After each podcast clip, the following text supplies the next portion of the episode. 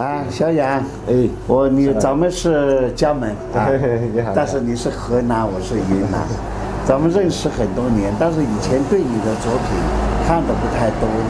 昨天我们在杜老那里见到一件你做的东西，那么今天到你这个店上来呢，看了很多你最近做的东西，这些物件，我觉得比原来的这个从设计的工、做的理念这些各方面的都有很大的这个长进。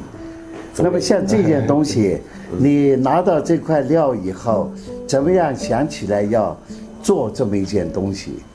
像这件的话，像我们说的是因材施艺嘛，那。因为根据它的料子的外形，根据外形，根据它的颜色分布，嗯，然后根据它的猎物，那这个颜色你是要给它剥开了以后才哎能够找得到。先剥开皮，啊根据它的裂颜色分布，因材施艺，它适合做什么，我们就给它雕什么。啊，因为这个雕刻，你要根据这个石头的本身各种条件，你去给它雕，不是说你想雕什么，你会雕什么而去雕什么，要根据石头的要求雕什么，你再去雕什么。往往这个中国的雕刻艺术当中呢，它有很多工。你的这个功算什么功？算哪个派？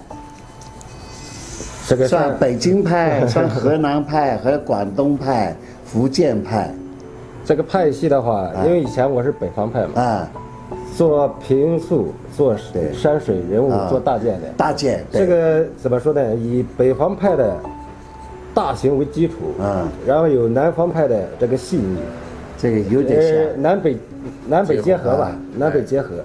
你原来是北京派，北方派是端庄大方。对对这个呢，看了像苏阳派的东西，啊。所以喜取败家之长，对呃，吸取败家之长。苏阳派的东西呢，他就是在细部用功夫。你看，他是个河南人，河南工，河南的老工，他里边一点痕迹都没有。最大的一个优点，他是舍得破。对所以这个呢，说明一个道理：我们要得到一件精美的东西，不要是个三角形，就是按照那个三角形来做，这个就是永远达不到。它在符合这个意料的前提下，是吧？对对按照自己的技艺，按照自己的雕刻，还有按照你的喜欢。那么有的人说雕虫小技，按我看了，雕虫非小技。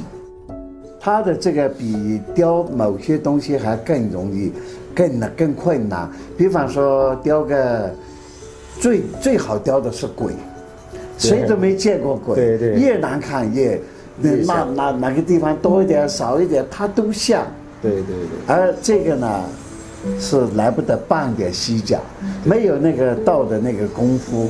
你说我这条腿我要给它搞到这里，它就不像了。对对这个雕刻呢，认得的东西太多了，他要需要学的东西，天文地理、鸡毛蒜皮都要知道一点。对对那么，这个生活的环境，它的俑是什么俑？这个是水滴吧？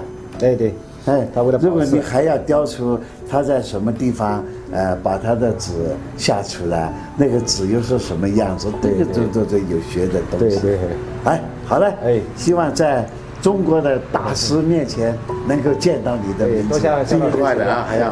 好嘞，谢谢。